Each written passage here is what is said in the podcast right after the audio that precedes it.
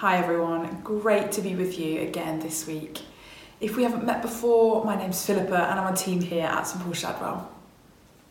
Now, if you've been following with us for the last couple of weeks, you will know that following on from Easter, we've been looking at the appearances Jesus made after his resurrection to his disciples and to others. And looking ahead, sneak peek in the next few weeks, we're going to be looking at Jesus' ascension into heaven um, and the next week after that, we're going to be looking at Pentecost, where the Holy Spirit is poured out. Uh, you know, we've been going through this hectic, quick paced set of events uh, following on from Jesus' resurrection. So, for this week, I thought it might be helpful for us to take some time to briefly just dip out of the narrative we've been following through, for us to take a bit of a breather, zoom out for a bit, and think about the big picture of this story that we find ourselves in. I wanted to take some time to jump back into the Old Testament, to the book of Joel, where we see prophecy about what we're coming on to speak about in the next few weeks. So, why don't I pray for us? Holy Spirit, you are welcome here amongst us. And we ask that you would come and speak to us, encourage us, and build us up as we come to your word. Amen. Now, I don't know what your experience is, but I didn't grow up in a very prophecy, word of pictures kind of a church. So when I first experienced that, when I first saw people publicly sharing pictures they felt God had given them, um, I was doubtful or I guess wary. I thought it was really weird, if I'm honest. I definitely believed God could speak to us, but um, why would He speak like that? It just seemed odd. Um, I remember as well my brother showing me something he'd made from a summer camp he'd been on where a faithful and obviously very patient youth worker had been trying to help her young people move in the prophetic. And it was a picture of an umbrella that he had drawn, and underneath it, it had the question What do you think God is saying to you through this picture? And his answer was great. It said this I probably just made this up in my head. Um, and I think about that so often. How often is it that when we try to tune in to what God is saying to us, that's what it feels like. You know, our heads are full of this rush of a million different thoughts, to do lists, the general noise of the day. So much so that anything which does pop up feels like another random thought just served up to us by our brains. And this can be our experience of prophecy, can't it? A whole bunch of confusing thoughts that we're just trying to sift through to get to the truth of who God is. When we look at the prophet Joel, though, we can see that he was using a whole load of pictures and words that he felt God had given him to share. Joel, um, in case you haven't looked at that book before, is one of the prophets of the Old Testament. Towards the back end of the Old Testament, you will find 17 books called the prophets, five major and the rest minor prophets. And it's this collection of quite odd, uh, brilliant little pieces of prophetic writing from people who God had spoken to about the truth of who He is and what He was doing. Quite often we think of prophecy as uh, like future telling, but really, when we think about prophecy in the context of the Bible, prophecy involves much more than just that. The prophets speak truth about who God is and who God has revealed himself to be. Um, the prophets call people back to God, they cry out for justice, and they warn about God's coming judgment. And Joel isn't, isn't a good example of that. He's no different from any of the others in that. Um, Joel is prophesying in the context of a swarm of locusts that has come through and ravaged the land in Jerusalem. And He's trying to interpret what's happened based on what he feels God has said and the truth of who God is. It's an amazing book. I'd encourage you to read it. Um, word of warning sometimes reading the prophets can feel a little bit uh, daunting and some of it can feel um, uncomfortable or a little bit too close to the bone. So, um, warning. But Joel describes this swarm of locusts with these pictures. He says they're like a nation that has invaded my land, a mighty army without number. It has the teeth of a lion, the fangs of a lioness. Um, it's laid waste my vines and ruined my fig trees.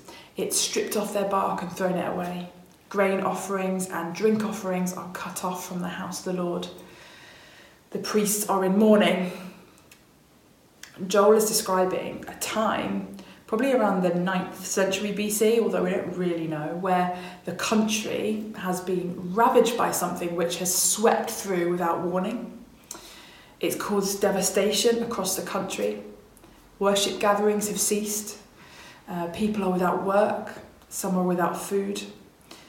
He even says, Surely the people's joy is withered away. It speaks pretty well to the time that we're currently living in.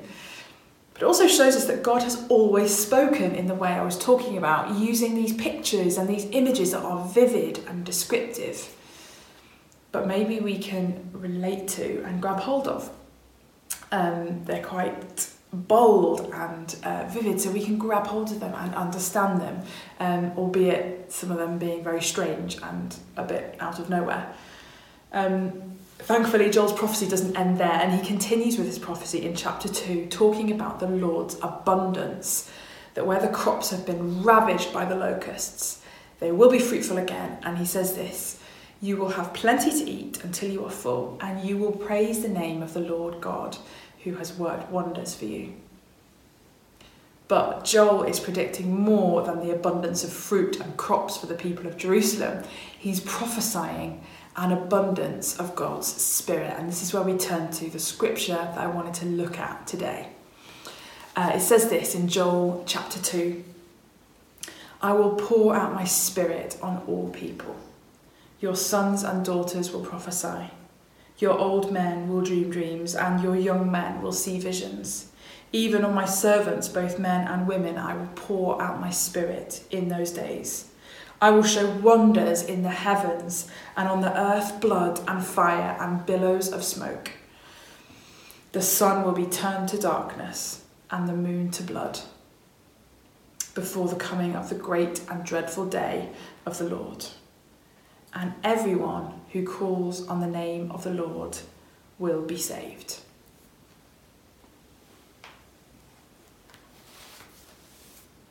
It's an amazing scripture, isn't it? To think that it was spoken thousands and thousands of years before now, before even Jesus walked the earth. That amazing day that Joel is talking about, where the Spirit is poured out on everyone, where everyone can prophesy, dream dreams, and see vision. That's the day which began at Pentecost and has continued ever since. We're living in that day now. It's not a day we need to hope for or look forward to.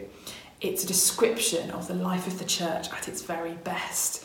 We are those sons and daughters, and we can access that prophetic, spirit filled life that Joel predicted millennia before. So, what does all this tell us? Why am I talking about it now? How does it relate to anything we've been doing so far? Well, I want to I want to say to us that um, this prophecy and the hundreds of others that we can find in the Old Testament show us that Jesus, his life, his death, his resurrection, was not plan B. Jesus was not God's plan B. God didn't have to quickly rustle up an idea when he saw that it was all going to pot on earth. He wasn't scrabbling around for a plan to try and redeem humanity. The whole plan of this time of abundance where God will send his spirit and his people will be able to speak the truth about who he is with authority was predicted thousands of years before. It's always been who God is. When we think of who God is, we can look to Jesus. When we're asking about the nature of God, how does God act? How does he behave? Who does he reach out to? How does he address us and speak to us? We find all of this in Jesus. Jesus even says to his disciples, Anyone who has seen me has seen the Father. We can know the fullness of God when we see Jesus in his life, death, and resurrection, and when we receive the Spirit of God as he's been given to us. And that Spirit isn't an afterthought. But the gift of the Spirit is what Jesus meant when he said, And surely I will be with you to the end of the age. In Matthew, in the reading we had last week, as he commissioned the disciples, like Mark was speaking about to us.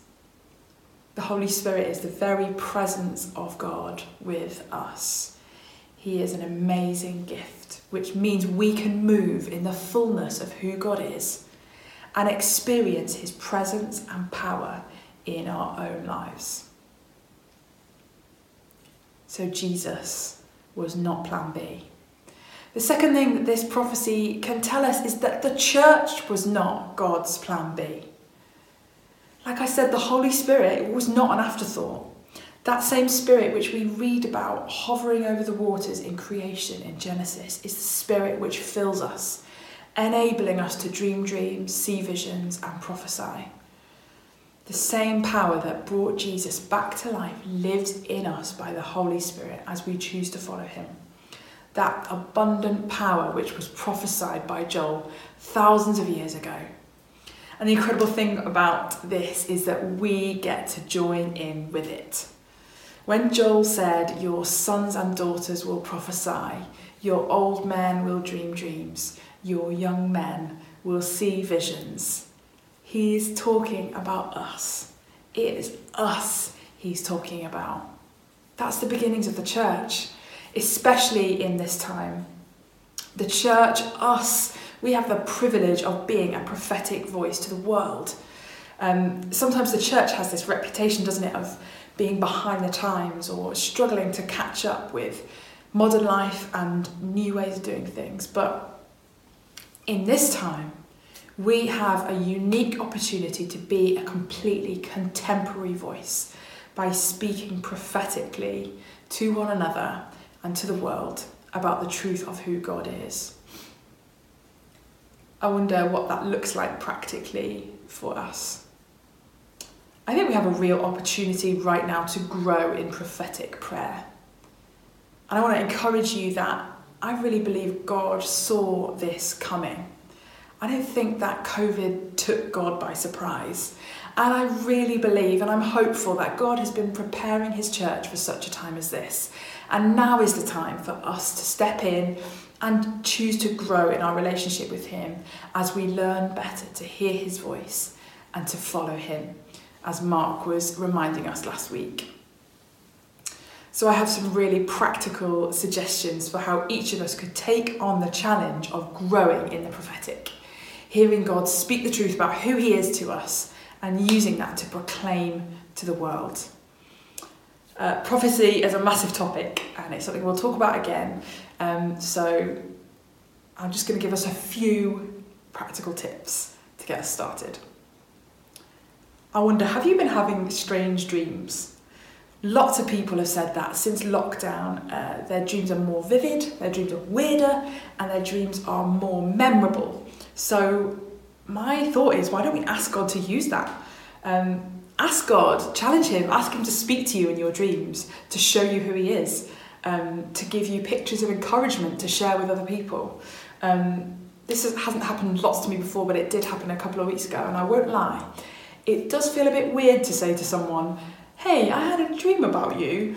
Um, but push in because those things are worth sharing and can help us to build one another up. Or maybe you've been having random pictures of people or places pop into your head, um, totally out of context, whilst you're stuck in the dishwasher or trying to work. Or maybe you've been drifting off into daydreams about um, random things. I'd encourage you to push into that um, what would happen if every time something like that happened, um, you ask God to show you more of what He's saying? The worst that could happen is nothing, and the thought was just a random one. But the best thing that could happen is that you could see something. God could show you further a picture or scripture, and you could share it with someone to bring them encouragement or pray into it for them on their behalf it's an amazing and easy way to build each other up in love right now. Um, another experience I've been having is the same idea or the same scripture popping up just all over the place. Like whenever I watch anything or read anything or listen to anything, it's there. Almost like God is giving me as many opportunities as it takes to actually listen to what He's saying and take it seriously. I want to encourage you to try and notice those patterns, try and notice those things as they happen, and take time to reflect on them. And if you don't know what something means, um, you can ask God to show you more, to help you to understand. Um, often I find he uses a picture which I only sort of half see or understand, and he uses that to draw me into conversation with him, to draw me close to him again, as I ask him to show me more and help me grasp what he's trying to say to me. This stuff might sound really odd and weird to you, or it might sound obvious. Um, wherever you're at, I want to encourage us that growing in the prophetic is not about sitting down and trying really hard to conjure something really profound up. Um, it can just be about using the thoughts, the distractions, the songs, or whatever um, that already run through our heads and just tuning into them to see if God is speaking. A quick practical word on sharing prophecy with others. This is an amazing gift that God has given us to build one another up. Um, but always test it first.